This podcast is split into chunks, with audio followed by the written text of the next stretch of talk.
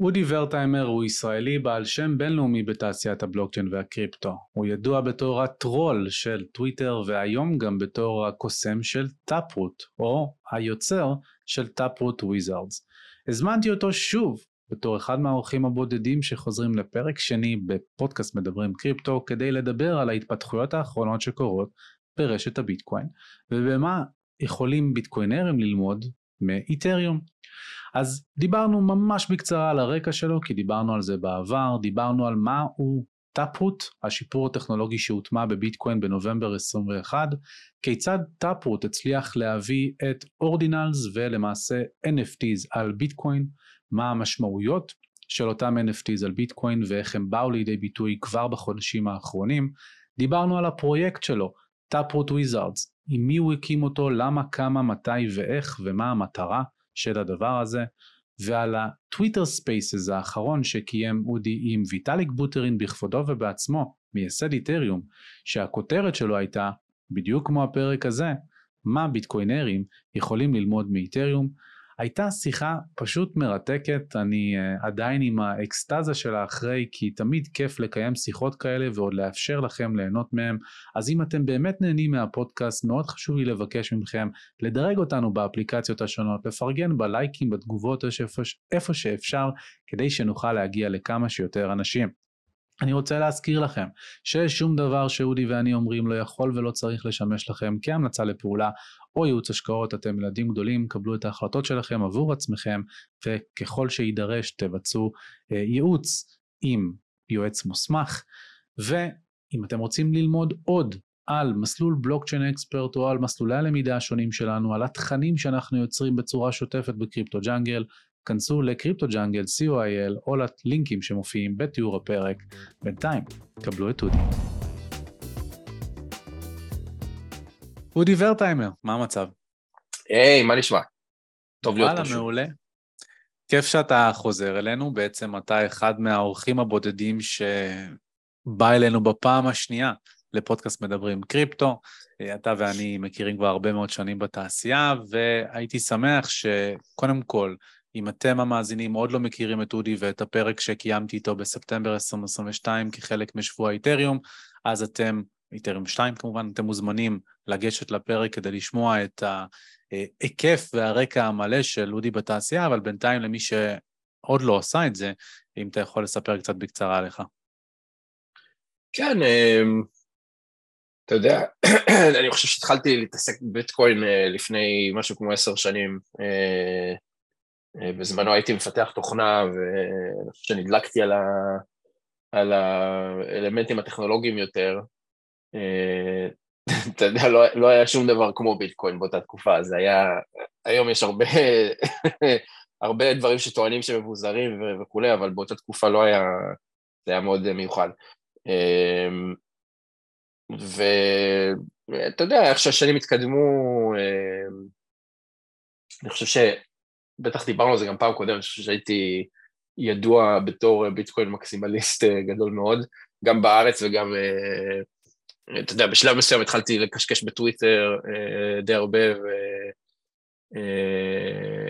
והרבה אנשים, הרבה אנשים למדו על המקסימליזם שלי גם מחוץ לישראל. זה היה בתקופה שאני חושב, חושב שזה היה יחסית במקום.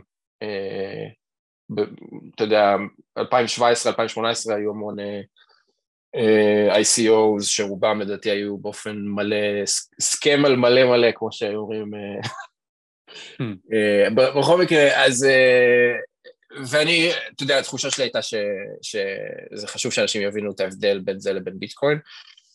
Um, ואני חושב שעם השנים, בעיקר בשנתיים שלוש האחרונות, התפיסה שלי לגבי זה השתנתה, בעיקר פשוט בעקבות המציאות, כי אני חושב שבין מלהיות 99.5 אחוז סכם, אני חושב שהתקדמנו לאולי עכשיו זה 95-97 אחוז סכם, ויש איזשהו, יש, יש איזשהו אחוז של, של, אתה יודע, של דברים שאולי יש בהם ערך, אה, ואני חושב שראינו את זה ב...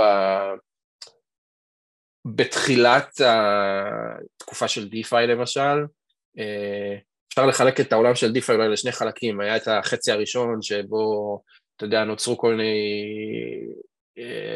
אבנים כאלה כמו MakerDAO או כמו Aave וכולי, שהם, אתה יודע, אתה יכול לראות שיש בהם שימוש אמיתי, ויש את החצי השני שזה היה באמת הכל כאילו, כמו כל דבר, המילה דיפה הפכה למילה לדרך הסכם, וכל יום משתמציא איזה פול חדש של בלבולי שכל, ורוב הדברים האלה נעלמו, אבל החצי הראשון היה אמיתי. אני חושב שאנחנו בטח נדבר טיפה על NFTs אחר כך, אבל אני חושב שגם ב-NFTs יש איזשהו שבריר של משהו שהוא אה, לדעתי יכול להיות מעניין. הרוב, אין ספק שזה בולשיט והסכם, ופשוט אנשים מנסים להוציא כסף, אבל אני, אני חושב שזה לא הדבר היחיד שקורה שם. אז זהו, אז התפיסה שלי השתנתה, אה, אני חושב שבשנים האחרונות אה, הצלחתי להרגיז הרבה אנשים בזה ששיניתי דעתי לגבי זה, וגם אבל גם אני חושב שזה, אני חושב שזה גם מדבר להרבה מאוד אנשים, אני חושב שהתחלנו, בשיחה האחרונה, אני חושב שדיברנו טיפה, אם אני זוכר נכון, על, על הנושא של השיחה היה איתריו, אני חושב שדיברנו טיפה גם על איך זה משפיע על ביטקוין ו... יכול... זה, מה... זה היה נושא השיחה, דיברנו באמת על מקסימליזם, על האם אה, ביטקוין צריך להיות. אה, one coin to rule them all, או שמא יש מקום למטבעות נוספים, דיברנו על ההשוואה בין ביטקוין לאיתריום ועל uh, הריכוזיות והביקורת שיש לך כלפי רשתות בלוקצ'יין ו/או פרויקטים אחרים, אבל uh, uh, התמקדנו באמת בהשוואת התחרות הזאת וגם מבני תמריצים שליליים שקיימים לדעתי ולדעתך באותה עת. אה, בפרויקטים שמגייסים כסף כנגד כסף פיקטיבי שהם המציאו, רק כדי לשלם באמצעות הכסף הפיקטיבי שהם המציאו למפתחים כדי שיבואו ויבנו להם על האקוסיסטם, ואיך זה גרם כן. בין היתר אה, להשאיר את האקוסיסטם של ביטקוין מאחורה, אה, או לפחות כלפי חוץ. אני כן רוצה, אבל מבחינת, נקרא לזה הזווית המקצועית, אתה בעצם היית מתכנת ביטקוין, היית יזם, היית, תספר קצת על הרקע, נקרא לזה היותר היבש, אה, מעבר לטרול, כן? שאנחנו... כן, אני... שזה חלק מהגדרת התפקיד, והיום גם קוסם. בסוף, בסוף בדיוק. בסוף צריך, אתה יודע, בסוף צריך אה, להתייחס לאיך שאנשים מכירים אותי, לא רק ל... לא רק למציאות. Uh, כן, אני, אתה יודע, הרקע שלי הוא בפיתוח תוכנה, ואני חושב שהרבה שנים ניסיתי למצוא את עצמי ב, ב, בפיתוח uh, ש, שקשור איכשהו לביטקוין. אני ב, בשנים הראשונות uh, של ההתעסקות שלי בתחום הזה, אני... Uh, זה מעניין, זה קצת, קצת מרגיש כמו סגירת מעגל עכשיו, אני הייתי, בזמנו הייתי בתפקיד מחקר בחברת סטארט-אפ ישראלית שנקרא Colu, שהתעסקה בעיקר במה שנקרא אז colored coins, שזה איזושהי שיטה לעשות טוקנים על ביטקוין, קצת כמו ERC20. אמ, זה לא תפס, כן, אבל זה היה, זה התחום שאנחנו עבדנו עליו אה, לא מעט זמן. זה היה, זו הייתה תקופה מאוד מעניינת, אני חושב שלמדתי באותו זמן הרבה על, על, על למה, אני חושב שזה מצחיק שאני אגיד את זה עכשיו, אבל למה אני חושב שביטקוין מתאים בעיקר לביטקוין, למה הרשת ביטקוין מתאימה לנכס ביטקוין ופחות לנכסים אחרים, אה, ואנחנו ניגע בזה, ניגע בזה עוד מעט, ו, ואחרי זה, אתה יודע, הייתה תקופה ארוכה שהתעסקתי בעיקר ב, גם בייעוץ, גם ב... Security Audits אה, ודברים כאלה, פרויקטים אה, יותר בקריפטו, לא בהכרח רק בביטקוין עצמו. אמ, זהו, ואני חושב שבשנתיים שלוש האחרונות, מתוך, ה, מתוך הזווית הזאת, שהיה לי, אתה יודע, הייתה לי הרבה התממשקות עם התעשייה, אבל פחות, אמ, פחות אה, האמנתי בכיוון שהתעשייה הולכת בו, אני חושב שהיה לי איזשהו סוויץ' שהתחלתי לראות שאתה יודע מה יכול להיות שיש פה, פה גם דברים חיוביים. כן.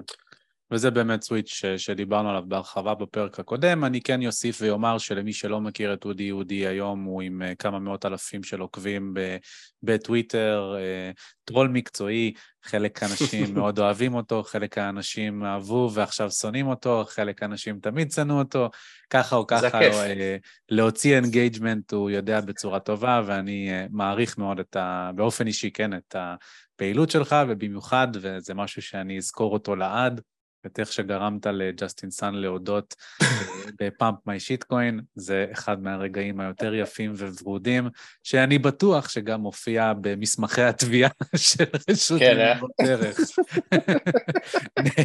נגד האינדיבידואל הזה. אה, אז זה בהחלט היה אגדי. כן. טוב, בוא, בוא נצלול פנימה. דיברת באמת על אה, נכסים נוספים, על ביטקוין, ואנחנו יודעים שאם אני אתן את המסגרת, בביטקוין מאוד מאוד מעריכים את הביזור והאבטחה של רשת הבסיס, ובגלל זה פחות מקבלים, בטח ובטח לא בצורה מהירה, אה, שינויים טכנולוגיים. אז בשש שנים האחרונות היו שני שינויים טכנולוגיים משמעותיים ברשת. האחד היה סגוויט, שבין היתר דיברנו עליו גם בעבר בפודקאסט, אה, והוא קרה, ב... התחיל באוגוסט 2017, התממש באוגוסט, בנובמבר 2017, והאחרון יותר היה Taproot, Taproot נכנס לתוקף בנובמבר 2021, ואני אשמח שתסביר מה זה Taproot, מה ה features שהוא אפשר, ואיך הוא לאחר מכן גם הוביל להתפתחויות שחווינו כאן בשנת 2023, שתכף ניגע בהם. כן, אז אה, טוב, Taproot זה נושא מעניין. אמ, לדעתי, אה, כמובן שיש לי כמה דעות פרובוקטיביות בנושא הזה, אני חושב שאם אתה שואל בצורה הכי יבשה מה טאפרוט עושה, אז הייתי אומר שהוא אמ, אה, הוא נותן, מה שמפתחים קוראים לזה quality of life improvements בשביל מפתחים. שזה באמת מה שזה אומר, זה פחות או יותר מה שזה נשמע, זה אומר שזה קצת עושה את החיים יותר קלים למפתחים כשהם, כשהם כותבים קוד. זה לא אה, אה, נותן להם בדיוק, זה לא באמת נותן להם פיצ'רים חדשים, זה לא נותן להם באמת כלים חדשים לבנות איתם, זה פשוט אומר שבמקום, אה, הייתי אומר שכל מה שהיה אפשר לעשות, אה, כל מה שאפשר היום לעשות עם טאפרוט היה אפשר לעשות גם לפני, אה, אבל יכול להיות שעכשיו חלק מהדברים יהיו קצת יותר יעילים מבחינת הקוד שמפתח יכתוב, אולי קצת יותר נוחים לעבודה בשביל מפתח. אנחנו ניגע בנושא של אורדינלס ואיך זה תרם תרומה קטנה גם שם, אה, אבל זה לא, שום דבר מזה, זה מצחיק. אה, הרבה מהמפתחים אה, שיותר, שהם יותר לכיוון ביטקוין מקסימליזם, שהם אוהבים לטעון היום ש... אורדינל זה בכלל לא משהו חדש, והיה אפשר לעשות את זה גם קודם, לפני טאפרוט, וזה בכלל לא... Mm-hmm. ועל זה אני אגיד, כאילו, מבחינה טכנית זה נכון, רק, ש, רק שזה בדיוק הביקורת שהייתה לנו לגבי טאפרוט עצמו. אין שום דבר חדש שטאפרוט מאפשר לעשות, אה, הכל היה אפשר לעשות גם קודם, פשוט אה, עכשיו זה אולי יותר נוח. וזאת אה, הייתה הביקורת העיקרית שלי, ואני חושב של עוד כמה אנשים לפני שטאפרוט יצא לפועל, זה לא שהוא רע, זה לא שהוא גורם נזק לדעתי, פשוט אני חושב שהוא מצביע על, על בעיה די חמורה של פוקוס בקהילת הפיתוח של ביטקוין. כי מה שצריך להבין זה שקהילת הפיתוח, שזה לא, אתה יודע, זה לא ארגון מסודר, זה לא חברה, זה פשוט, זה, בגדול זה קבוצה של מתנדבים פחות או יותר. אם תוכל אה, לתאר על זה טיפה יותר, זה יעזור לתת את ה-background על אה, בקצרה, כן, לא, אז, לא צריך להרחיב לעומק. אז אתה יודע, בניגוד לאיתריום פונדיישן שיש לך ארגון מסודר שיש לו תקציב, הוא מממן פיתוח והוא מממן מחקר והוא בונה roadmap, לביטקוין אין את הדברים האלה בכלל, יש אה, קבוצה של אנשים שאין ביניהם, אה, בין רובם אין איזה יחס אה, ארגוני מסוים, הם עובדים בגדול על מה שהם רוצים, אף אחד לא משלם להם על זה, יש, יש כמה שחיים מתרומות, אבל אתה יודע, זה לא שיש חברה שמממנת אותם. אה, לפעמים יש חברה שמממנת אותם, אבל זה לא עניין מסחרי, זה עניין התנדבותי. ו... ו... ו... אה, הם עובדים על משהו, אתה יודע, משהו מתחשק להם, מה שמדגדג להם את העניין. ויצא שרוב קהילת הפיתוח בחמש, ארבע, ארבע, חמש שנים שקדמו לטאפרוט, התעסקה בעיקר ב Taproot. אמ, זאת אומרת, זה, היה בפיתוח הרבה מאוד שנים, זה היה בבדיקות הרבה מאוד שנים, הרבה הרבה מאוד תשומת לב אה, הלכה לשם. גם מחוץ לקהילת הפיתוח, הייתי אומר שרוב הביטקוין מקסימליסטים התעסקו הרבה ב Taproot וכמה שזה מביא שינוי גדול לביטקוין. אה, בשורה התחתונה הייתי אומר שזה לא מביא שום שינוי, זה לא מהותי. זה, זה שדרוג שהוא יחסית קטן, הוא לא מאוד משמעותי. מה לגבי ש... ה privacy, הפרטיות? כן, אז זה, זה עוד, אתה יודע, זה עוד משהו שאמרו על, על Taproot שהוא יביא פרטיות. בפועל, תראה, השינו, השיפור בפרטיות הוא מאוד מאוד אה, בסיסי. אה, השיפור התיאורטי שיכול להיות בפרטיות זה שלמשל לא, יד... לא יוכלו לדעת אם טרנזקציה מסוימת היא טרנזקציה שיש בה multisig או אין בה multisig. איזו טרנזקציה שהיא משמשת לפתיחת ערוץ Lightning או לא משמשת לפתיחת ערוץ Lightning, כל מיני דברים כאלה, אה, שבפועל זה פשוט, באופן פרקטי זה לא באמת מביא לכל כך הרבה פרטיות, למה? כי רוב האנשים לא משתמשים ב multisig ממילא, ורוב האנשים לא משתמשים ב Lightning ממילא, אז עכשיו, אתה יודע, אז עכשיו, כן, בינתיים זה משהו שאני שומע כבר עשר שנים, אבל אה, אתה יודע, בינתיים גם... רגע, אני רוצה שנשחק איזה משחק, שבו אתה שם רגע את הדעות שלך כאודי בצד, ואתה בעצם מנסה להגיד למה Taproot מדהים בתור Taproot מקסימליסט, כדי שבעצם יהיה... תראה, מה ש... כן, כן, יהיה כן. את הבלנס קצת למה שנאמר על טאפרוט. תראה, אני חושב ש... אז כן, הסיבות שאנשים דחפו את טאפרוט זה שתי סיבות בעיקר. אחד זה איזשהו שיפור בפרטיות, אה, לדעתי, כמו שאמרתי, הוא מאוד מאוד אה, שולי, אבל, אבל כן, דחפו מצד אחד איזשהו שינוי בפרטיות, ומצד שני גם אה, אה, מושג שאנשים דיברו עליו האמת לא מעט זה שזה ייתן אה, איזשהו שיפור של חוזים חכמים אה, בביטקוין, אה, זה גם משהו שאנשים דיברו עליו ויחסית לא, לא מעט. אה, אה, זהו, בפועל אל, אלה שני השינויים הגדולים, יש גם איזשהו שינוי בשיטה של החתימה, אה, זה די טכני, לא, לא חושב שצריך להיכנס לזה. בפועל אתה יודע, בפועל אה, הייתי, הייתי אומר שבכל מה שקשור לחוזים חכמים זה, זה כמעט מנותק מהמציאות, אין שום דבר שקשור לחוזים חכמים בטאפרוט, אה, השיפור בפרטיות הוא מאוד קטן, וזה זה בגלל שיש שיטת חתימה אחרת שקוראים לה שנור, אה, זה, זה מקל על כל מיני מבנים שאנשים אולי ירצו לבנות uh, כשמפתחים דברים, אבל שוב, זה לא מאפשר דברים חדשים, זה רק רק עושה דברים קצת יותר פשוטים בשביל מפתחים. כמו למשל Ordinals? אז זהו, Ordinals למשל, Ordinals זה חלק המעניין, זה, זה לא קשור בכלל לאף אחד מהיתרונות האלה. אמ, אחד מהדברים שקרו ב Taproot, אה, כמעט לא בכוונה, זאת אומרת, זה, זה היה בכוונה, אבל כמעט ולא דיברו על זה בתהליך של, של הפיתוח של Taproot, זה ש... המפתחים הסירו מגבלה על אה, גודל הטרנזקציה. אה, בעבר הייתה מגבלה על, על הגודל של הסקריפט של ביטקוין שנמצא בתוך טרנזקציות, אה, המגבלה הייתה יחסית גבוהה, לא היה, לא היה כל כך סיבה להגיע למגבלה הזאת, אבל היא הייתה קיימת. אני לא זוכר מה הגודל היה. וכחלק מהשדרוג של Taproot הוחלט להסיר את המגבלה הזאת ככה שתוכל תוכל בתיאוריה לכתוב סקריפטים ארוכים ומורכבים ככל שתרצה, כל עוד זה נכנס בתוך בלוק. אה, בלוק הגודל שלו זה 4 מגה בייט, אז כל עוד אתה יכול להתאים בתוך בלוק, אין בעיה שהטרנזקציה שלך תתפוס את כל הבלוק. בעבר זה לא היה אפשרי. אם אני אנסה אה, לפרשן קצת למי שלא מכיר מה, מהמאזינים והצופים איך בנויה אה, אה, עסקה בביטקוין, אז באופן כללי תדמיינו בלוק בשרשרת הבלוקים, ממש כמו שטח נדל"ני, וכל עשר דקות נוצר שטח נדל"ני חדש כזה, שמאכלס בתוכו עסקאות שמתבצעות על ידי המשתמשים. זה יכולה להיות עסקה פשוטה של אני העברתי לאודי ביטקוין, וזה יכולה להיות עסקה יותר מורכבת, כמו למשל עסקה שבה מעורבים אה, שלושה מתוך אה, חמישה מורשי חתימה. ואז ככל שהעסקה יותר מורכבת, מה שנקרא סקריפט, כי צריך פה קוד תוכנה מתוחכם יותר, אז היא תצרוך יותר נדל"ן בתוך הבלוק, וכתוצאה גם העלות שלה תהיה גבוהה יותר, מכיוון שהנדל"ן מאוד מאוד מוגבל בהיצע שלו ברשת הביטקוין. אז ברגע שהסירו ב Taproot את המגבלה הזאת, פתחו פתח לשימוש נוסף בנדל"ן שהוא לא רק לסקריפטים מורכבים. Back to you. בדיוק, בדיוק, זה הסבר מצוין. אמ, החלק המעניין זה שאתה יודע, הסיבה שהסירו את המגבלה זה בשביל לאפשר לסקריפטים מתוחכמים יותר של Taproot, אף אחד לא עשה את זה, אין, שום, אין היום שום שימוש ארוך של סקריפטים ארוכים ב Taproot אה, משום סוג.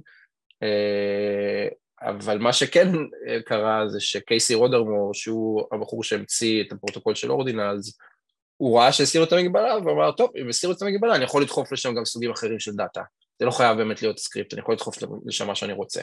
אה, אם הוא היה מנסה לעשות את זה בעבר לפני Taproot, אז פשוט היו, זאת אומרת, הדאטה שהוא דחף זה, זה בעצם תמונות או, או מה שזה לא יהיה. אה, אם הוא היה עושה את זה לפני Taproot, אז התמונות היו צריכות להיות קטנות יותר. עדיין היה אפשר לעשות אותן, אבל היה, הייתה להם מגבלה של גודל. עכשיו אין מגבלה. אה, איזה גודל שאתה רוצה, כל עוד זה נכנס בבלוק אתה יכול לעשות את זה. ו... וזה היה שינוי לא מכוון של Taproot, זאת אומרת, זה, זה כמובן לא הייתה, לא הייתה כוונת המשורר, אה, והמפתחים שבנו את Taproot הם די מתוסכלים מזה ש... שזה אפשרי היום. זה השימוש שנעשה, כן. כן, אה, אם אתה מסתכל, אז באמת, אתה מסתכל על.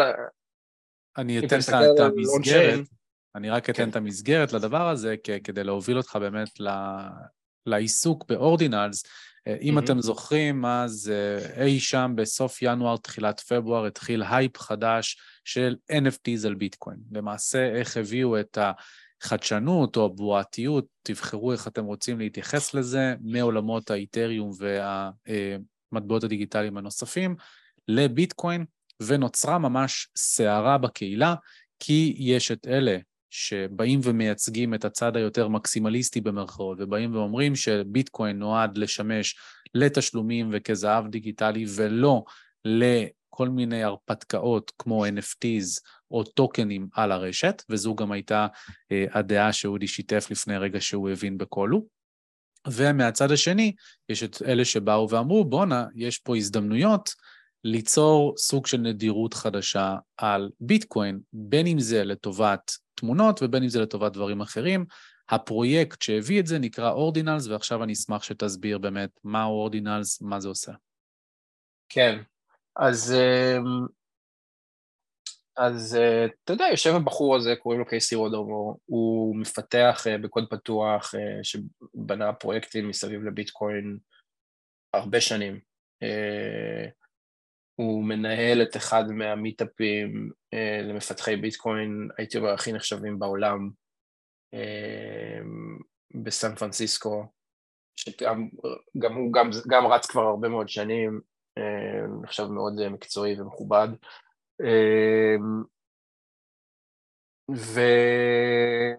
ויושב קייסי והחליט להמציא את הפרוטוקול הזה, הוא ראה שטאפרוט מאפשר לדחוף יותר מידע האמת היא שעוד לפני זה הסיבה שהוא, המטרה המקורית של הפרויקט של Ordinals והמילה Ordinals בעצם מתארת לא את המידע שאתה שומר על, ה, על הבלוקצ'יין אלא, את ה, אלא דרך לעקוב אחרי אה, סטושיז, סטושי זה היחידה הכי קטנה של ביטקוין, אתה יכול לחלק ביטקוין להרבה סטושיז, לעקוב אחרי הסטושיז האלה דרך, דרך הרשת וככה שתוכל להגיד הסטושי הזה זז לנקודה הזאת, ואז זז לפה, ואז זז לשם, וזז לארנק הזה, ובסוף זה מי שמחזיק בכל סטושי ספציפי. לבודד אה, אותו בעצם. כן, זה קצת דומה ל... אנשים שואלים אותי הרבה פעמים איך זה עובד, אמ, זה באמת רק, אה, זה פשוט דרך להסתכל על עסקאות ביטקוין רגילות ולהוסיף להם פרשנות נוספת. אה, זה קצת דומה לאיך ש... אמ, אה, איך שחישובי מס עובדים למשל, אה, בישראל אה, השיטה המקובלת היא מה שנקרא FIFO, שזה first in, first out, שזה אומר מי שיתעסק בחישובי מס לקריפטו יכול להיות שנתקל בזה, שזה אומר ש... אתה יודע, מס הכנסה מסתכל על הטרנזקציות של, של, של, שעשית בקריפטו והוא, והוא אומר, טוב, כשמכרת עכשיו קריפטו, המטבע שמכרת זה המטבע הראשון שקנית. אפילו אם אתה תסתכל על, ה, על הטרנזקציות ברשת ואתה תראה שהם בכלל לא בהכרח קשורים אחד לשני, מס הכנסה יגיד לא, זה, זה המטבע הראשון שקנית, זה המטבע הראשון שמכרת, אלא אם כן אתה יכול לעקוב אחרי העסקאות ולהראות שזה משהו אחר. אני, אז, אז, אז...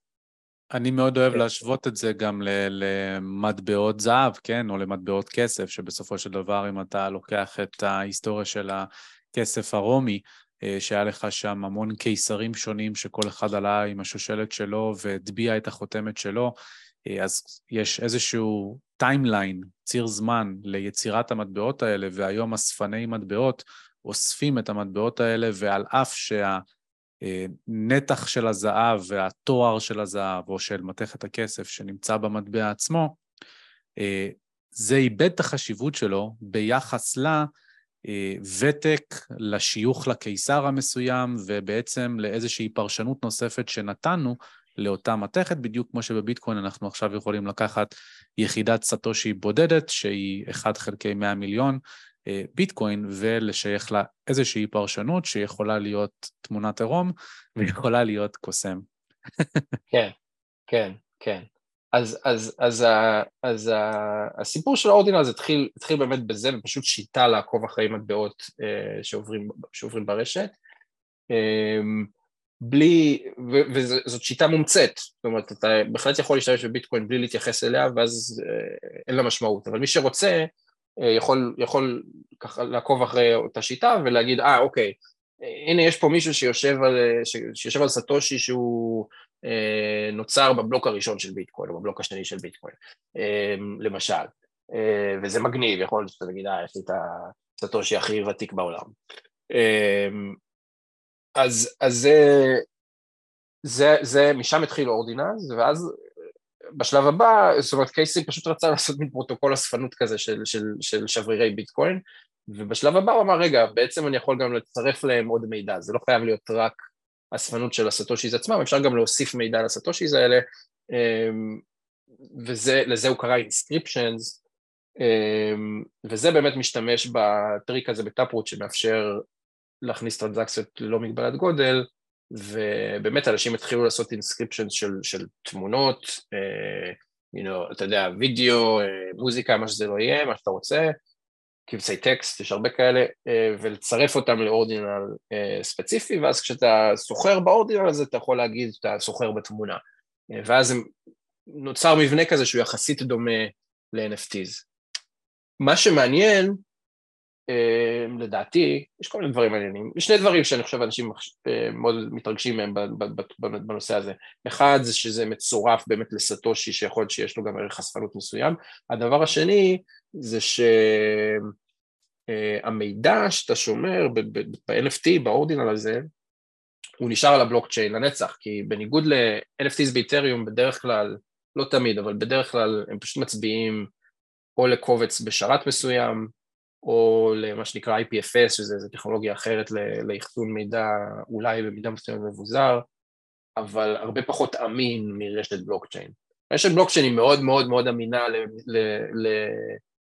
לאחסון של מידע, בעיקר ביטקוין, אה, הייתי אומר שאתה יכול להיות לחלוטין רגוע ובטוח שכל מידע שאתה תשים בבלוקצ'יין של ביטקוין יהיה שם, ימשיך להיות קיים כל עוד ביטקוין קיים, שזה, שזה הבטחה די משמעותית. אה, זה גם יחסית יקר, וזה יחסית לא יעיל. אה, אין הרבה מקום ברשת של בלוק של ביטקוין, יש 4 מגה בייט כל 10 דקות, אז זה לא באמת יהיה פתרון יעיל לבעיות האחסון של העולם, אבל אם אתה מוכן לשלם את המחיר היחסית גבוה וזה מאוד חשוב לך, אז, אז אתה יכול לעשות את זה. ואני חושב שזאת אחת מהסיבות שאנשים רואים את הסיפור הזה של inscription בצורה קצת שונה מ-NFTs באיתריום, כי זה באמת מובטח להם שה... שהתמונה תהיה שם אה, לנצח, ויש אספנים שזה מעניין אותם. אני חושב שרוב האנשים שמשתמשים בביטקוין זה לא מעניין אותם בכלל, אבל יש קבוצה כן. של אספנים שזה מעניין אותם. אוקיי, okay. אז בעצם באמת בתחילת פברואר התחלנו לראות את האינסקריפשנס, שזה החריטות בתרגום ישיר לעברית, מתחילות לצבור תאוצה. אה, באמת אה, פתאום התחילו להעביר קולקציות מוכרות כמו הקופים או כמו האבנים וליצור אה, מקבילות שלהם על ביטקוין, ואז נוצרו גם marketplaces שאפשרו לסחור בזה, ומשם זה הוביל בעצם אותך גם כן להפוך להיות קוסם. מה זה Taproot Wizards? למה הקמת את זה, עם מי הקמת את זה? תן קצת את הרקע על התופעה שמשגעת את טוויטר עד היום. כן, אז אה, זה משהו שאתה יודע, אם אתה מסתכל מבחוץ, אז Taproot אה, Wizard זה, זה פרויקט Ordinals ו inscription set שהתחיל מאוד מוקדם, זאת אומרת, אנחנו... התחלנו אותו בסוף ינואר של השנה.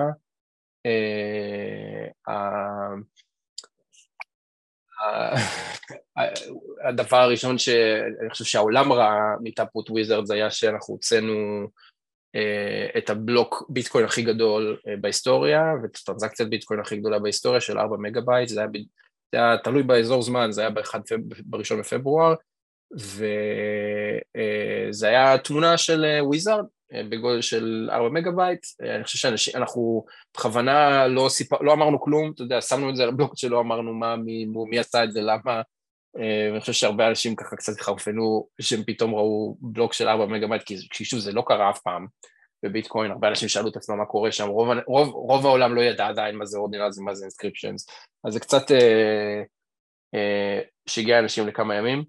אה, וה... ה Taproot Wizard הזה, הדמות הזאת שאנחנו הכנסנו לרשת, היא מבוססת על מים אה, מ-2013, שאני נתקלתי בו כשרק התחלתי להכיר את ביטקוין בזמנו. זה מים של, אה, אתה יודע, קוראים לו ביטקוין וויזרד או Magic Internet Money, אה, שהשתמשו בו בשביל, זה משהו נורא מעניין לדעתי, סיפור נורא מעניין, השתמשו בו בשביל לשנות את המיתוג של ביטקוין בעולם. מה קרה? ב-2013 אה, היה לך, רוב, רוב האנשים מן הסתם בעולם לא ידעו מה זה ביטקוין בכלל. והמעט שכן שמעו את השם ביטקוין, רובם שייכו, אותו, אתה יודע, אה, מסחר בסמים, אה, כל מיני סוגי פשיעה כאלה ואחרים, היה לביטקוין מוניטין מאוד רע. אבל הייתה קבוצה של אנשים שהשתמשו בסאב רדיט של, של ביטקוין ברדיט, שבזמנו זה היה פחות או יותר הפורום אה, לדבר על ביטקוין באינטרנט, אמ, והם רצו לקדם, לפני שהם רצו לקדם את ביטקוין, הם רצו לקדם את ה subreddit, הם רצו שאנשים ייכנסו ל subreddit ויבואו ללמוד על ביטקוין, והם לא ידעו איך לעשות את זה, כי כל פעם שהם התחילו שיחה עם מישהו על ביטקוין, אמרו לא, זה לפושעים, זה לא מעניין. אז הם חיפשו, הם עשו תחרות אה, בשביל לעשות פרסומת, שהם ישלמו לרדיט בשביל לשים את הפרסומת בשאר האתר, בשביל למשוך אנשים ל subreddit של ביטקוין, וחיפשו אה, מישהו שיעשה פרסומת שהיא נראית אה, מושכת. אז הופיע איזה בחור, הוא, הוא, הוא אנונימי, אנחנו לא יודעים איך באמת קוראים לו, לא יודעים מאיפה, הוא לא יודעים עליו כמעט כלום, אבל השם ה username שלו היה mavensbot, והוא צייר ציור נראה כמו Microsoft Paint, ציור של נראה כמו ילד בן חמש. אה, של, של קוסם שמחזיק איזה מקל שיש עליו את הלוגו של ביטקוין, כתוב בכתב יד מצ'וקמק Magic Internet Money ו-Join us, וזהו, וביטקוין, וזהו. נראה, אתה יודע, ילדותי ומטופש, כולם עפו על זה, אמרו, אה, זה אדיר, זה הפרסומת הכי טובה שהייתה פה, נתנו לו, זרקו לו כמה ביטקוינים, כי בזמנו ביטקוין הערך שלו היה מאוד נמוך, אז זרקו לו כמה ביטקוינים על זה, ו... והלכו לרדיט, שילמו לרדיט בשביל לשים את זה ב front page ולמרבה התדהמה זה הפך להיות בזמנו הפרסומת הכי מצליחה בהיסטוריה של רדיט. זאת אומרת, הכי הרבה לחיצות, הכי הרבה conversions, הפרסומת הכי טובה בזמנו, היום בטח יש כבר כמה שעקפו אותה, אבל אז היה הכי, הפרסומת הכי מוצלחת בהיסטוריה של, של רדיט. אין, זה מדהים, אתה מדבר היום עם אנשים ואתה תשאל אותם, אה, אנשים שנכנסו לביטקוין ב-2013, כמעט כולם יגידו לך שכאילו הדרך שהם נכנסו זה שהם ראו את, את התמונה הזאת. זה מטורף, זה, זה כאילו פרסומת שיצרה, אתה יודע, כל כך הרבה מיליונרים, וכל כך הרבה, יצרה כל כך הרבה עושר לאנשים בעולם. אה, יעקעו את זה. כן, בדיוק, וזה, וזה בדיוק עשה את המטרה שהם רצו, לקחו, הצליחו להפוך, ולפחות בשביל כמה אנשים שראו את הפרסומת, הצליחו להפוך את ביטקוין מ...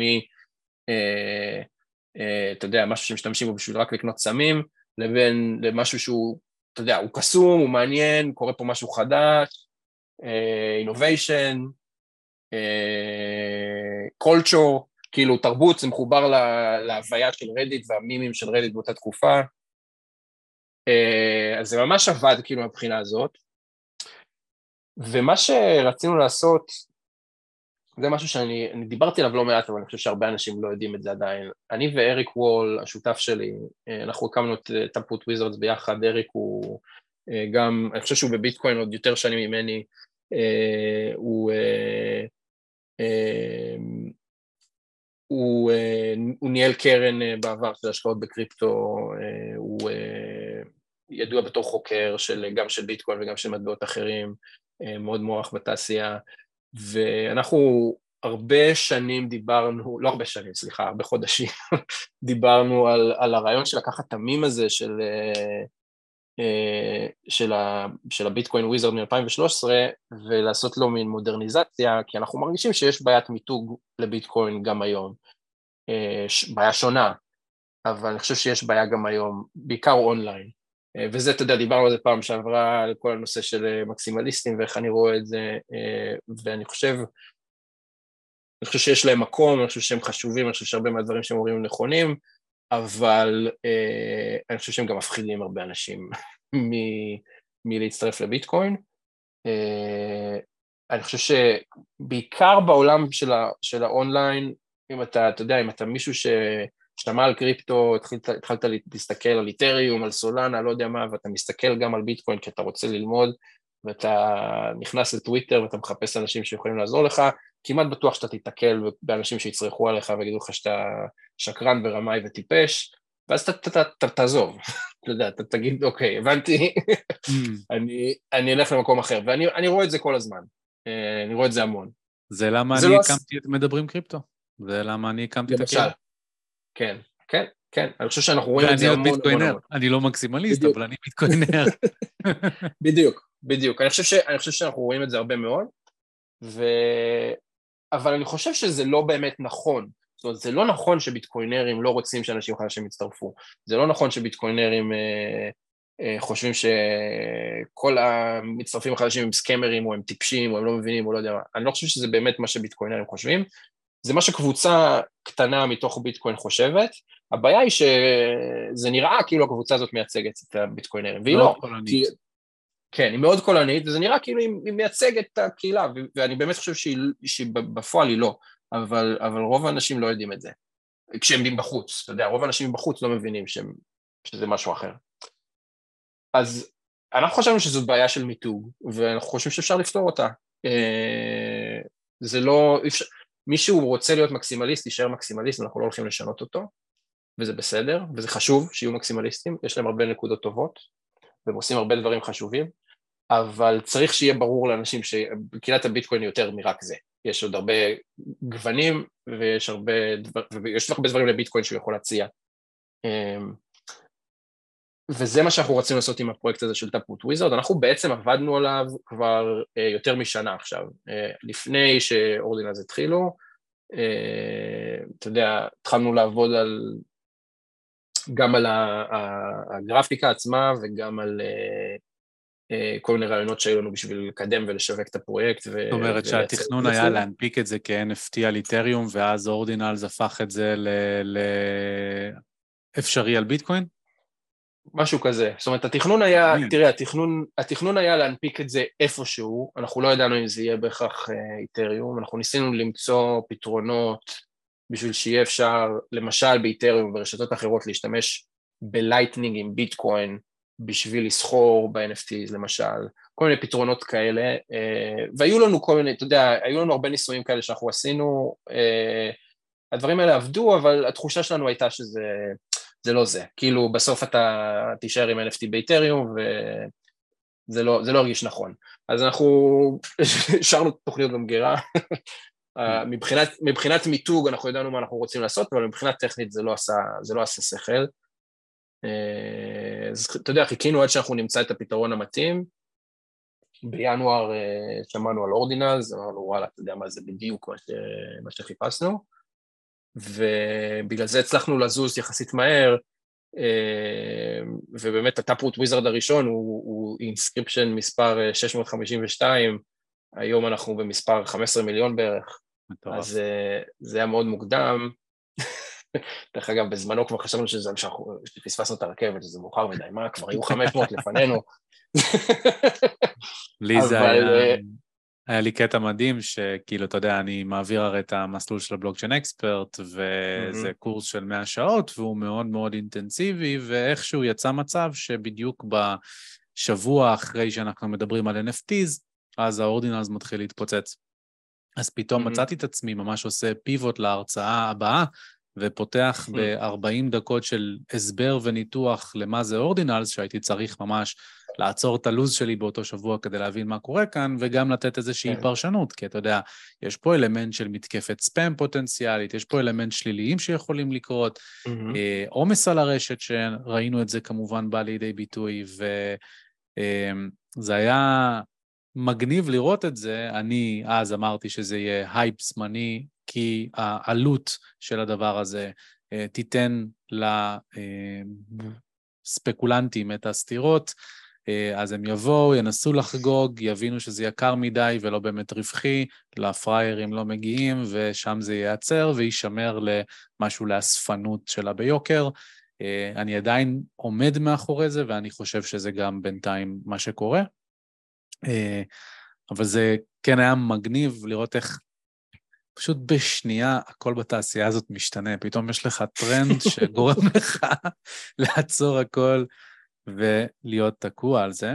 אז תן איזה שני משפטים של מה זה בפועל, אה, כלומר, קולקציית inscriptions על ביטקוין מבחינה פרקטית, קהילה, איך אתה מגדיר את הפרויקט הזה של Taproot Wizards? כן, מבחינתנו, אה, זה פרויקט שהמטרה שלו זה למתג מחדש את ביטקוין.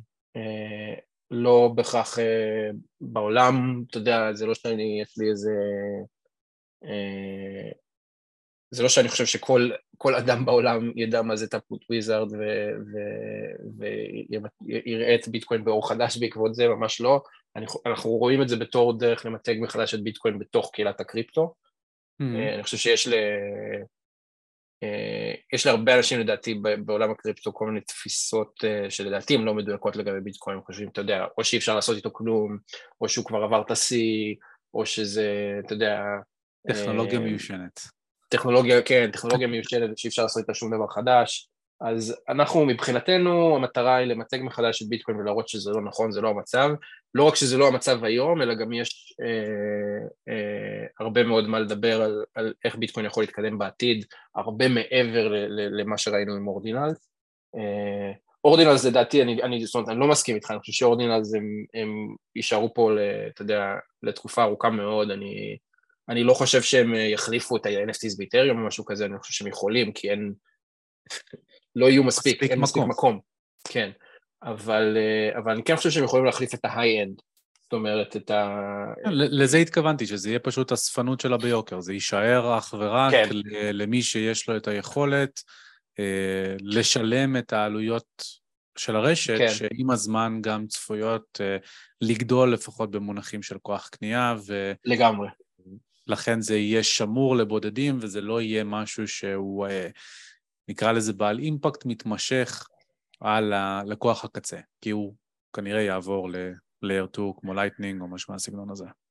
כן, אז אני חושב, תראה, אני חושב שיכול להיות לזה אימפקט על משתמש הקצה כמו שלמונליזה יש. אה, לא כל אחד יכול שיהיה לו את המונליזה תלויה על הקיר בבית, אבל עדיין יש איזה השלכות תרבותיות שהן משפיעות אה, על כל אחד מאיתנו. אה, כל אחד יודע מה זה מונליזה, והרבה מאיתנו היה לנו את המזל ללכת לראות אותה פנים מול פנים בלובר, וזה הכי טוב שיהיה לנו, כי, עד שזרקו עליה אה, צבע, לא? בג'סטו פועל. כן, יש שם, יש שם זכוכית, אז זה בסדר, זה לא... הורידו את הצבע. אה, אז אני, אני רואה את זה בתור משהו כזה, אני חושב שההשלכה התרבותית וההשלכה של המיתוג, שזה מה שמעניין אותי במיוחד, אה, לדעתי תורגש הרבה מעבר כמות האנשים שיכולים להשתמש באורדינלס אה, בארנק שלהם, כי באמת אתה צודק, זה, זה קצת משחק לילדים עשירים, אה, כי, כי רוב האנשים לא יוכלו לעשות את זה, אבל יש הרבה משחקים כאלה בעולם, זה לא אומר שלא תהיה להם, לא יהיה להם אימפקט. אה, בינתיים אני חושב שהיה לזה יותר אימפקט ממה שציפינו, אתה יודע. ואני חושב, ש, חושב שזה ימשיך ו... ימשיך ויתקדם, אתה יודע, אני חושב שרצינו לדבר על זה, אנחנו עשינו ביום חמישי שעבר אה, ראיון עם אה, ויטאליק, אה, ויטאליק בוטרין, שהוא המייסד של איתריום. ויטאליק דמות מאוד מעניינת, יש, יש בקהילה של, של ביטקוין ובעיקר בקהילת המקסימליסטים יש הרבה מאוד ביקורת עליו, אבל אני חושב שהוא, גם אם אתה לא אוהב את איתריום, אני חושב שאתה חייב להודות שהוא בן אדם מאוד מאוד מרשים בכל מה שקשור דווקא, לדעתי, בבניית קהילה. אני חושב שהרבה אנשים נוטים לדבר על הגאונות של ויטאליק, על האם הוא גאון או לא, אם הוא אה, אה, עושה את עצמו גאון. יש, יש הרבה שיח על זה, אני חושב שזה שיח פחות מעניין, אם הוא מפתח מהולל או לא. אותי זה פחות מעניין, אני חושב שמה שאי אפשר להתווכח איתו זה שהוא פנומנלי בבניית קהילה. אה, קשה לי, האמת קשה לי לחשוב היום על מישהו מחוץ לקריפטו בתוך קריפטו, בימים המודרניים שהוא, שהוא יותר טוב מזה מויטאליק. ויטאליק הוא בלי ספק בין החזקים בעולם בבניית קהילה. כן. וזה, אתה יודע, זה, וזה לדעתי דבר שהוא מאוד מרשים ויש הרבה מה ללמוד ממנו. אה, לא משנה אם אתה חושב שאיתריום זה דבר טוב, זה דבר לא טוב, אה, יש הרבה מה ללמוד מזה, ואנחנו קראנו ל, ל, לרעיון מה הביטקוינרים יכולים ללמוד מאיתריום. זה היה הנושא של הרעיון, כמובן שבחרנו את הנושא הזה בכוונה בשביל אה, להרגיז ולהציק. אבל, אבל אני חושב שיש בזה גם הרבה מאוד אמת, אני חושב, ש, אני חושב שזה, אני חושב שזה כמעט מגוחך לחשוב שאתריום קיימת ל... לא יודע כמה, שש, שבע שנים, ואין שום דבר ללמוד מזה, זה, זה הרי... שמונה כבר. כן. אפילו אם אתה חושב שאיתריום זה סכם וזה, אז מה? כאילו, קרו פה דברים, היה, יש המון מחקר ופיתוח, יש בניית קהילה, יש כל כך הרבה דברים שקרו, בטוח יש משהו שאפשר ללמוד. וזה... חד משמעית, זה... זה משהו שלגמרי נכון? יצא מהמשוואה, כן. אני, אתה יודע, אני, אני משתדל תמיד להישאר אה, ניטרלי ככל שניתן. obviously, יש לי את הביקורת השלילית שלי בעיקר על האופן שבו איתריום נוצרה, על גיוס הכסף, על כמה ביזור היה mm-hmm. שם וכל הדברים האלה. אני ממש ממש לא חושב שאיתריום ה scam per se, אה, ואני בהחלט חושב שוויטאליק הראה מנהיגות טובה והובלת קהילה, במיוחד כי הוא גם אה, נתן המון שיעורים בצניעות. כלומר, נכון. בלבוא ולהודות, אלה הבעיות ב-proof of stake שיצרתי, אלה הסכנות שיש אם לא נעשה x, y ו-z. לבוא כן. ותוך כדי בנייה להציף את הדברים האלה, אני חושב שמראה על uh, תכונה שחסרה בהרבה מאוד מקומות באופן כללי, ועל mm-hmm. פתיחות להקשבה ולדיון, ובגלל זה אני גם לא באופן אישי מגדיר את עצמי כמקסימליסט. אמנם אני חושב שרוב הנטוורק אפקט יתלכד בסופו של דבר, או יגיע לביטקוין, אבל אני חושב שזה יגיע דווקא מהחדשנות ומשיעורים שייתנו בראש ליזמים על רשתות בלוקצ'יין אחרות, ויעזרו להם להבין למה צריך ליצור יותר קשרים, להרחיב את הנטוורק אפקט ולהתאים את הטכנולוגיה שנוצרה שם אלינו, אבל אני כן רוצה שתספר באמת מה היה בספייס הזה ומה יש לביטקוינרים ללמוד מאיתריום, מה ויטאליק מספר. כן, אז אתה יודע, אחד, מה, אחד מהדברים שוויטאליק אמר אה, בריאיון, שיצא הרבה כותרות, אנחנו לא הכנסנו את זה לפה שלו, הוא אמר את זה כי זה, כי זה מה שהוא חושב, זה שאורדינלס הציתו מחדש קהילה של, של, של builder־ים בביטקוין, של, של, של לבנות דברים, אה, שזה משהו ש... וש, ושכמובן לדעתו זה מאוד חיובי בשביל ביטקוין, ושזה משהו שהוא לא ראה בביטקוין כבר הרבה מאוד שנים, ואתה יודע, אני מסכים לזה במאה אחוז, זה משהו שאני ואריק אמרנו כבר תקופה, אה, כמובן שתראה, יש אנשים שבונים דברים, כן? יש את אה, בלייטנינג בונים דברים כל הזמן, ב, אה, יש גם כל מיני פרויקטים אחרים, אבל אה, אני חושב שמה שמשותף לכל הפרויקטים האלה זה שזה נראה שהם לא מנסים להגיע, לעשות אימפקט. לא היום. הם, זה כמעט פרויקטים אה, חובבנים של קוד פתוח, של אנשים עובדים על דברים בשביל הפשן האישי שלהם, בשביל התשוקה שלהם, שזה בסדר, אין לי שום דבר נגד זה, אבל, אבל הם לא... יש את החלק של ה-R&D, אין את החלק של ה-go to market. בדיוק. בדיוק, בדיוק, בדיוק. אה, וזה נראה שזה מאוד חסר. אתה יודע, לייטנינג, אני חושב שזו טכנולוגיה מרתקת, אבל יש לה בעיה מאוד מאוד בסיסית, שהיא לא טכנולוגית בכלל, והבעיה היא, מי רוצה את זה עכשיו בדיוק? מי רוצה ללכת לחנות לשלם עם ביטקוין? אני ביטקוינר כבר הרבה מאוד שנים, אני לא מעוניין, אני, כשאני הולך לחנות אני לא רוצה לשלם בביטקוין, אני רוצה לשמור את הביטקוין. אז, אז uh, בשביל מי זה בדיוק? אתה יודע, מי, מי אמור להשתמש בזה? זאת בעיה די גדולה שיש ללייטנינג. אבל מהצד השני, אם לתת לך את הקונטרה, וזה קונטרה שאני אזקוף אותה לשיחה ארוכה שקיימתי על זה עם, עם מני רוזנפלד, יושב ראש איגוד הביטקוין לשעבר, ואלוף הביטקוין של ישראל נקרא לו, והתשובה היא מאוד פשוטה, אם אתה ביטקוינר ואתה מאמין שביטקוין הוא האופן שבו אתה צריך למדוד את ההון שלך, אה, והגעת למקום שבו אתה יכול להשתמש ביומיום שלך, החל מהתשלומים בסופר ועד התשלומי שכר דירה וביטוח רכב לביטקוין, אז למה שתרצה להחזיק פיאט? אתה פשוט תרצה להחזיק בביטקוין כל הזמן, ואתה תפסיק להסתכל על הגידול הפוטנציאלי בכוח הקנייה שנובע מכך שאתה מגוון תיק השקעות. אתה תסתכל על זה בתור, ככה אני מודד ומתמחר את האנרגיה אה, אה, והזמן שלי, וכשאני בא. לשלם, אני אשלם ממה שזמין לי. זאת שיחה נורא מעניינת, אה, ואני אני, בגדול כמובן שאני מסכים עם מני בעניין הזה, אבל מן הסתם, כמו שכולנו יודעים, יש פה בעיות פרקטיות מאוד משמעותיות, למשל, ומני הוא כנראה, אם אתה תדבר עם מני, מני יגיד לך, אני משלם שכר דירה בביטקוין, אני משלם, אה, וזה נכון, אבל אה, זה לא פרקטי לרוב האנשים לשלם שכר דירה בביטקוין. מני הוא מסוג האנשים שאם הוא ילך... לח... בדיוק, הוא ימצא, מני הוא מסוג האנשים שאם הוא ימצא דירה, וזאת תהיה דירת חלומותיו, והוא ילך לבעל הדירה ויגיד לו אני רוצה לשלם לך בביטקוין והוא יגיד לא, אז מני יגיד אוקיי אז אני אמצא דירה אחרת. רוב האנשים לא יכולים לעשות את זה, אה, זה לא יכול להיות, אתה יודע, הדבר הראשון בסדר עדיפויות שלהם, שאני מוכן רק לשלם בביטקוין על דברים, אה, ו, ולכן אני חושב שלרוב האנשים זה לא פרקטי, וזה מתחיל, כי, כי אין מה לעשות, רוב הדירות שאתה תמצא, יש להם בעל בית שלא מוכן לקבל תשלומים בביטקוין כי הוא לא יודע מה זה, אבל אה, זה מביא אותנו לשיחה נורא מעניינת, שהייתה קיימת בקהילת הביטקוין, אתה יודע, עוד לפני שהצטרפתי מהימים הראשונים, אנשים דיברו על, על בדיוק הבעיה הזאת, הרי מה, תראה, הבעל דירה שלך ירצה לקבל דולרים, העובדים שלך בחברה שלך ירצו לקבל דולרים, הספקים שמביאים גבינה למכולת ירצו לקבל דולרים, אז איך אתה, איך אתה יכול לקבל רק ביטקוין אם אתה צריך לשלם לאנשים בפיאט ואתה לא יכול, מה, כאילו מה תעשה? זאת שיחה שהתחילה, אתה יודע, ב, בימים הראשונים. והתשובה, או אחת התשובות שלדעתי תפסו תאוצה, הייתה, בעולם האמיתי זה קשה, בעולם הווירטואלי זה יותר קל. בעולם הווירטואלי הדיגיטלי יכולה להיות אה, מה שנקרא אה, כלכלה מעגלית, שבה כל מי שמשתתף מקבל ביטקוין.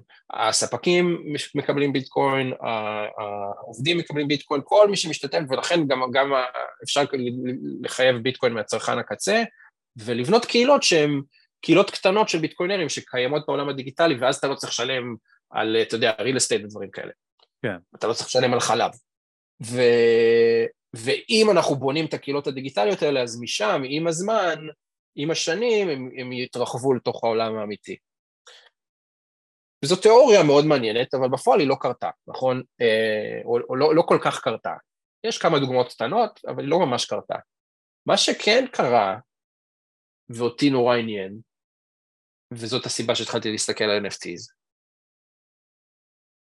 ראיתי שבעולם של NFTs כולם משתמשים באיתר, באיתר המטבע.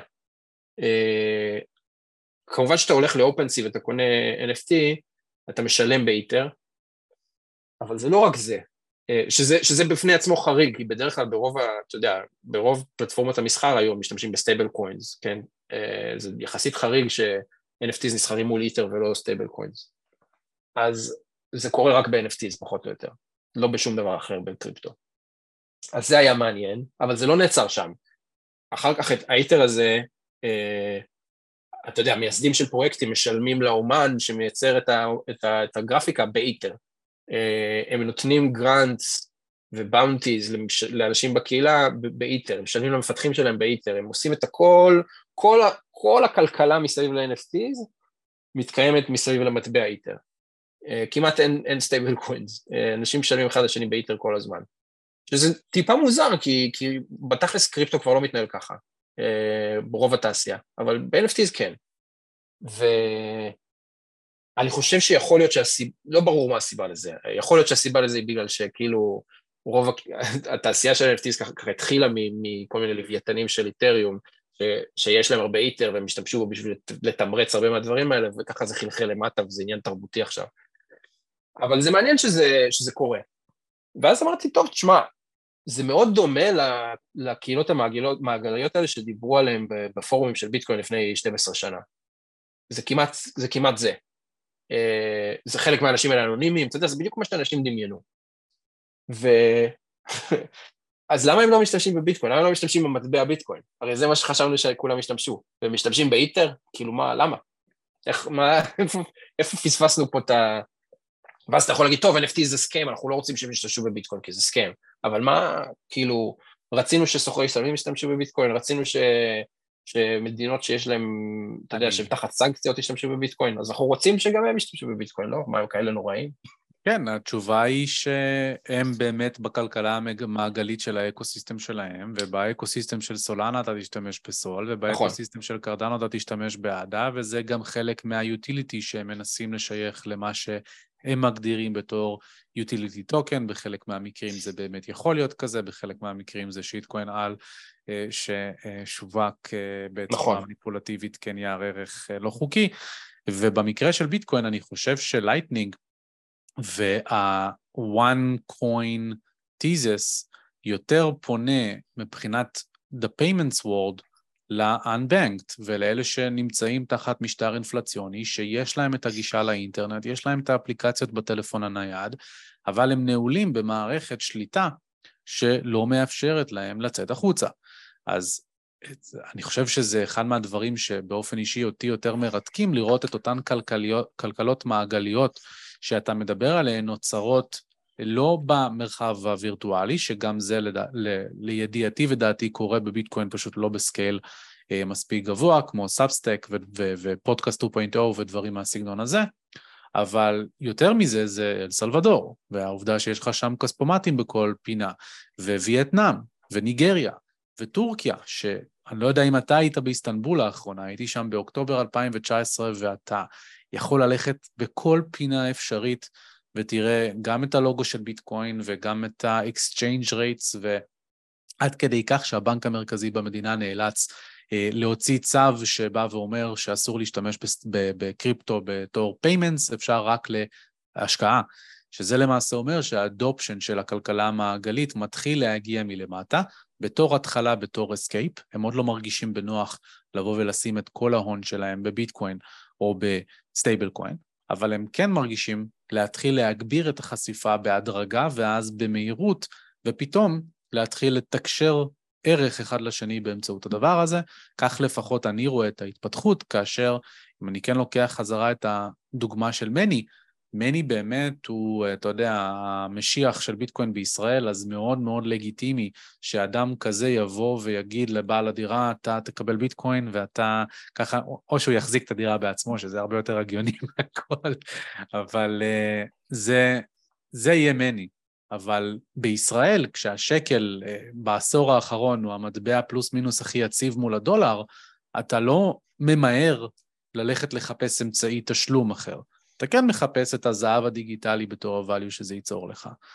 אה, זו לפחות הפרספקטיבה שלי, ואני חושב שדווקא פיתוחים כמו אורדינלס, שמעמיסים על הרשת ומעלים את העמלות, גורמים ל-adoption phase המהיר יותר של פתרונות כמו לייטנינג, אה, או לחלופין, Centralized Solutions, שכן נעזרים בלייטנינג כדי להעביר תשלומי ביטקוין או דברים אחרים, אבל כן גורמים בלאו הכי להרחבת ה-network, להרחבת המודעות, להרחבת המיתוג כ-payment network ו-monetary network ולא uh, כ-digital gold.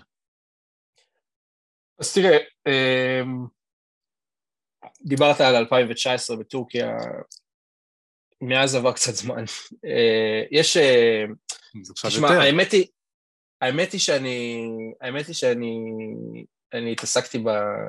התעסקתי בסוגיה הזאת לא מעט אה, בשנתיים האחרונות, גם אני ישירות וגם אה, חבר'ה שאני עובד איתם שנסעו, ל, לא לטורקיה, אבל נסעו לניגריה, נסעו לדרום אמריקה, נסעו גם לאל סלבדור, אה, בשביל לבחון בדיוק איך הדברים מתנהלים בהקשר הזה של ביטקוין וקריפטו.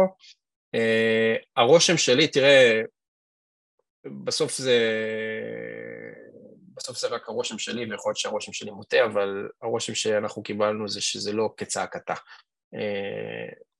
שימוש בביטקוין הוא מינימלי ברוב המקומות האלה. אם בכלל, דווקא יש, יש בכמה מדינות חדירה די יפה של stablecoins, כי בסוף מה שקורה כשיש לך מדינה שיש לה היפר-אינפלציה, או חשש להיפר-אינפלציה, אז אנשים רוצים להחזיק, אתה יודע, משהו שהוא לא המטבע המקומי, אבל הם מעדיפים דולרים על ביטקוין, בדרך כלל. בעיקר כי הם לא יכולים להרשות לעצמם. כן. כן, זה ברור. אז, אז, אז דווקא stablecoin יש להם חדירה יחסית יפה, ביטקוין פחות. גם מקומות כמו אל סלוודור ש...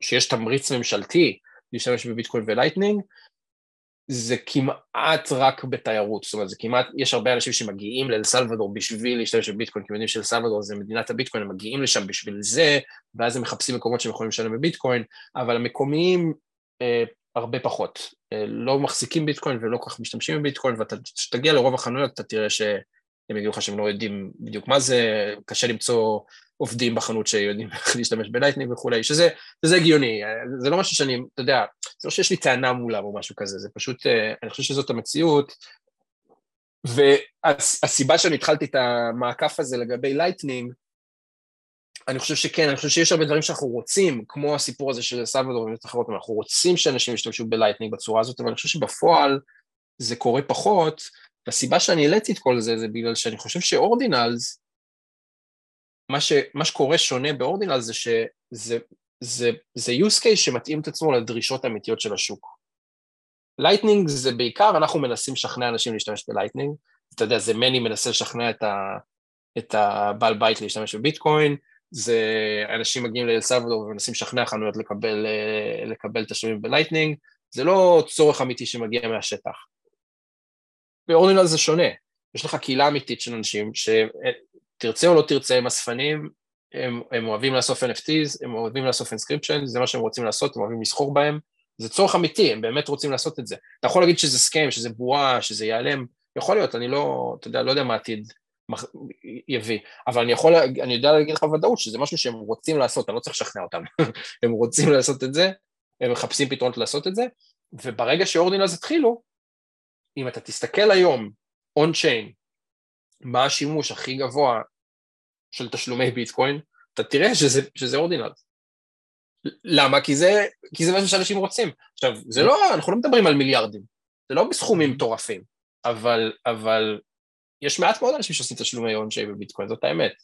ומתוך כן. הכמות הקטנה הזאת, אורדינל תופס את הרוב. תוסיף לתוך זה off-chain ב Lightning, את כל הפעילות off-chain ב Lightning, אתה תראה שעדיין Ordinal זה יותר מזה היום. למה? כי זה משהו שאנשים רוצים. אז, אז ו- ו- מצד שני, אבל זה, זה מדגם לא מספיק מייצג, כי אתה עדיין בתקופה שבה זה טרי ובה זה חדש, ו- נכון. ואנשים עדיין מתנסים עם זה ומנפיקים BRC20, שאתה כנראה משייך אותם גם ל adoption נכון, של נכון. הדבר הזה, וזה באמת לגיטימי.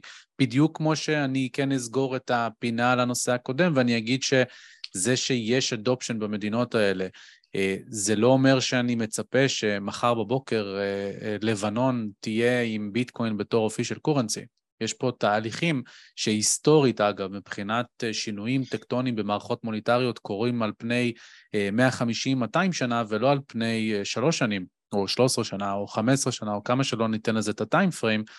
אז אני ממש ממש לא באתי ואמרתי שבאל סלבדור או בניגריה כולם משתמשים בביטקוין, אלא שהתהליכים שאנחנו רואים שם בצל התהליכים המוניטריים של קריסות כסף הפיאט, הם כאלו שמביאים אותנו בהתחלה לעבר adoption של stablecoins, כי זה מה שמוכר להם. אה, זה דולר אבל דיגיטלי, ומשם הדרך לעבר אה, אה, ביטקוין נהיית הרבה יותר קצרה.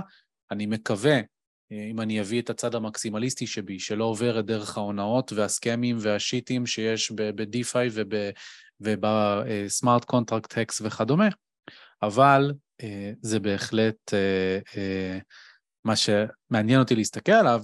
עוד רציתי לשמוע את האינפוטים שלך, ואולי גם עם זה נסיים, כי אני מסתכל על השעה.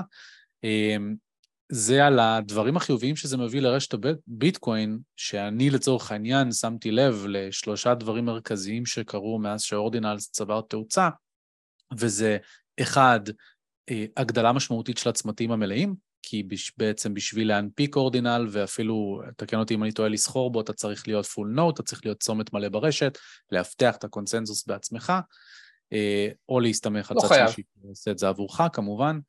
אה, כן.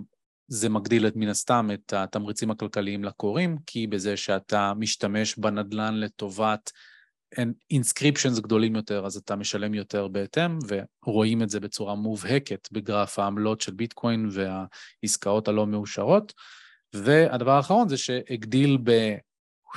ממש כמו הגרף של הקורונה, את ה adoption של Taproot, שאנחנו, אני לא יודע כמה אתה זוכר את זה, אבל אני זוכר שלקח נראה לי שנתיים עד ש SegWit הגיע ל-30-40 אחוז מהרשת מכתובות הארנקים שבשימוש, ופה Taproot עשה את זה תוך אה, חודש כבר חצה אה, את הנסיבות האלה. אז קודם כל, האם אתה מסכים עם הדברים שאמרתי שהם חיוביים? ודבר שני, האם אתה אה, רואה דברים נוספים שהם חיוביים ב adoption של הדבר הזה?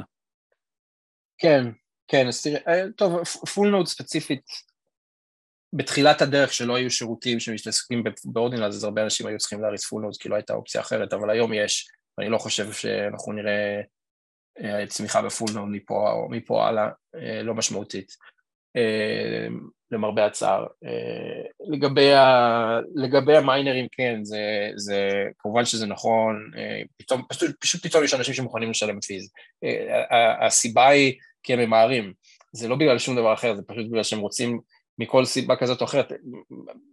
משתמשי ביטקוין אחרים אומרים, טוב, לא אכפת לי, אני קונה ביטקוין ב Coinbase, אני מעביר את זה לארנק שלי, אם זה ייקח שבועיים לא ממש אכפת לי. משתמשי Ordinals ממהרים, אז הם נוטים לתת fees יותר גבוהים, זה לא באמת בגלל שזה תופס מקום, זה יותר בגלל שהם הם, הם, הם ממהרים. אז הם נוטים לתת fees יותר גבוהים ולהתחרות אחד בשני, ולכן לפעמים זה מגיע לתקופות קצרות לפיז מאוד מאוד גבוהים.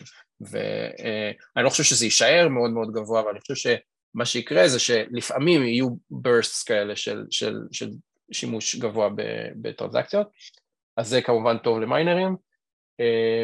אני חושב שהסיבה שאני, אתה יודע, התעכבתי קודם על, על הנושא הזה של use case, תראה, אנחנו מאוד מסכימים, ואני אראה איך זה מתחבר מבחינת הדברים החיוביים של אורדינלס. אני מאוד מאוד מסכים איתך לגבי העתיד של ביטקוין, אתה יודע, בעוד חמש, עשר, חמישים שנה, יש תהליכים שיכולים לקחת מאות שנים ואלפי שנים, אתה יודע, אני, אני מסכים לגבי כל הדברים האלה. הרבה פעמים אנשים אומרים לי, אה, למה אתה מתלונן שזה לוקח לביטקוין זמן, התהליכים האלה לוקחים שנים? אני לא מתלונן, אני מבין, אני מבין את המציאות, אני מבין שיש תהליכים שלוקחים הרבה מאוד זמן, וזה בסדר גמור. אה, כל מה שאני אומר זה שבינתיים אה, אנחנו לא יכולים לשבת ולחכות ולהגיד, טוב, התהליכים לוקחים זמן. יש דברים שאנחנו יכולים לעשות בינתיים. אמ, ו... וזה, התפיסה שלי ומה שאני ככה תפסתי את הראש והתחלתי ממש לדאוג לגבי הכיוון שביטקוין הולך בו, בתור ביטקוינר, בתור מי שמחזיק ביטקוין, אמ, מה שגרם לי לדאוג זה שאני הסתכלתי על האקוסיסטמים האחרים, למשל איתריום, אמרתי בואנה, יש הרבה התקדמות שהם עשו, לא רק ב-proof of stake whatever, שזה לא דברים שאני מאמין בהם, אלא, אלא למשל תשתית של ארנקים, ארנקים שהופכים להיות יותר ידידותיים לשימוש, אה, פלטפורמות שהופכות להיות יותר ידידותיות לשימוש. למה? בגלל שבאים אנשים ומשתמשים בדברים כמו NFTs. השימוש, ה-use case של NFTs, אפילו אם אתה חושב שהוא זמני, אתה חושב שזה בועה, אתה חושב שלא משנה מה אתה חושב על זה, כי הקיימות של ה-use case הזה לתקופה מסוימת הביאה לשיפור ענק בידידותיות ובאינפרסטרקצ'ר של איתריום. ובביטקוין כל זה לא קרה. זה הביא לשיפור ענק באימוץ של, של ארנקי איתריום. אתה מסתכל כמה אנשים יש להם מטה-מאסק היום, זה פי, אתה יודע, פי אלף יותר ממה שהיה לפני שנתיים. Mm-hmm. אתה מסתכל על ביטקוין, על ארנקי ביטקוין, כמעט ולא הייתה גדילה. היה אולי פי שתיים, פי שלוש, פי ארבע, לא פי אלף. למה? כי, כי לא נתנו להם סיבה להשתמש בארנקי ביטקוין, אתה מבין? ואנחנו אומרים, אה, בעוד עשר שנים יהיה לכם סיבה, אז עכשיו אנחנו בונים את Lightning בשביל בעוד עשר שנים, זה בסדר, אין עם זה שום בעיה, אבל זה לא מספיק. צריך לעשות את זה, אבל צריך לעשות גם את הדבר השני, שזה לתת לאנשים מה שהם רוצים היום, בשביל שאנחנו נוכל לשפר את התשתית, בשביל שנוכל לשפר את האימוץ, ויכול להיות שה Ordinals ייעלמו אחר כך, זה לא משנה. מה שמשנה זה שאנחנו קידמנו את ביטקוין והגענו לנקודה שהיא הרבה יותר טובה בינתיים מאיפה שהיינו אם לא היינו עושים את זה, ואז בכל התשתית הזאת, אתה יודע, כמו שאמרת קודם, השימוש ב Lightning יעלה, בגלל, מסיבות מלאכותיות, כי העמלות ברשת עלו, אז אנשים השתמשו יותר ב Lightning, אבל זה טוב, כי יש יותר אימוץ ל Lightning והארנקים התקדמו וכל הדברים האלה התקדמו. אז... אני חושב שגם אחד מהטרנדים שיותר אה, ישפיעו בשנתיים שלוש הקרובות על ה adoption, אה, לדעתי של ביטקוין בעיקר, אבל אה, ייתכן שגם של רשתות אחרות כמו איתריום, זה CBDC, כן?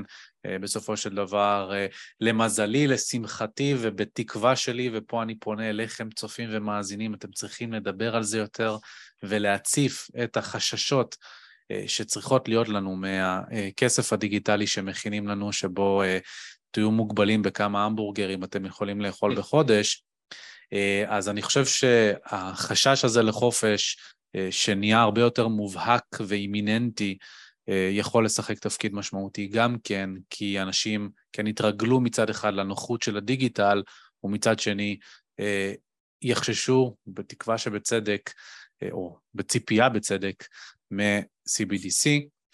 אה, אודי, אני, מעבר לזה שאני רוצה שתספר כמובן איפה אפשר לעקוב אחריך בטוויטר וכדומה, ושהלינקים יהיו בתיאור של הפרק, יש איזה שהן מילות לסיום שאתה רוצה להציף? אמ, אני מציע בכל לאנשים אה, לנסות ליהנות. לא צריך, אה, לא צריך לכעוס כל כך. אם אנשים עושים דברים שאתם לא אוהבים, אל תסתכלו. אה, שאלת איפה אנשים יכולים לעקוב אחריי, לא צריך. אם אני, אתה יודע, אם אני... אם אני מציג... לא, אתה יודע, גם אם אני... אני יודע שיש אנשים שהדברים שאני אומר אה, לא באים להם בטוב. אז, אה, אז, אז, אז לא צריך, אתה יודע, אל תעשו את זה. אל, אל, אל תקשיבו, אל תסתכלו, תעשו את מה שנראה לכם נכון. אבל אני חושב שגם תהיו הוגנים ותיתנו לאנשים אחרים לעשות מה שהם רוצים.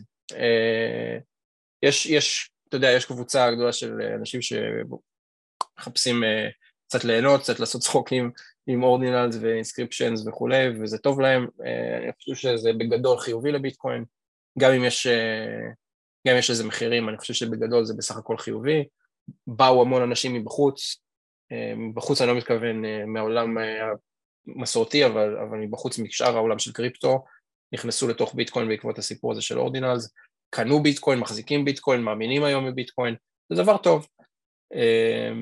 ואם אתם לא אוהבים את התמונות שלהם אז אל תסתכלו, לא חייבים ללכת לבלוק אקספלורר איפה שרואים את התמונות, פשוט, פשוט אל תסתכלו, דמיינו שזה טרנזקציה רגילה. אמ, זהו, זה הכל. מדהים. כרגיל, תמיד כיף, on the record ו-off the record, לדבר איתך. תודה שהקדשת לנו מזמנך, מעריך את זה מאוד, ומחכה גם אה, לפעם הבאה, שבטוח תהיה. תודה רבה, היה תענוג.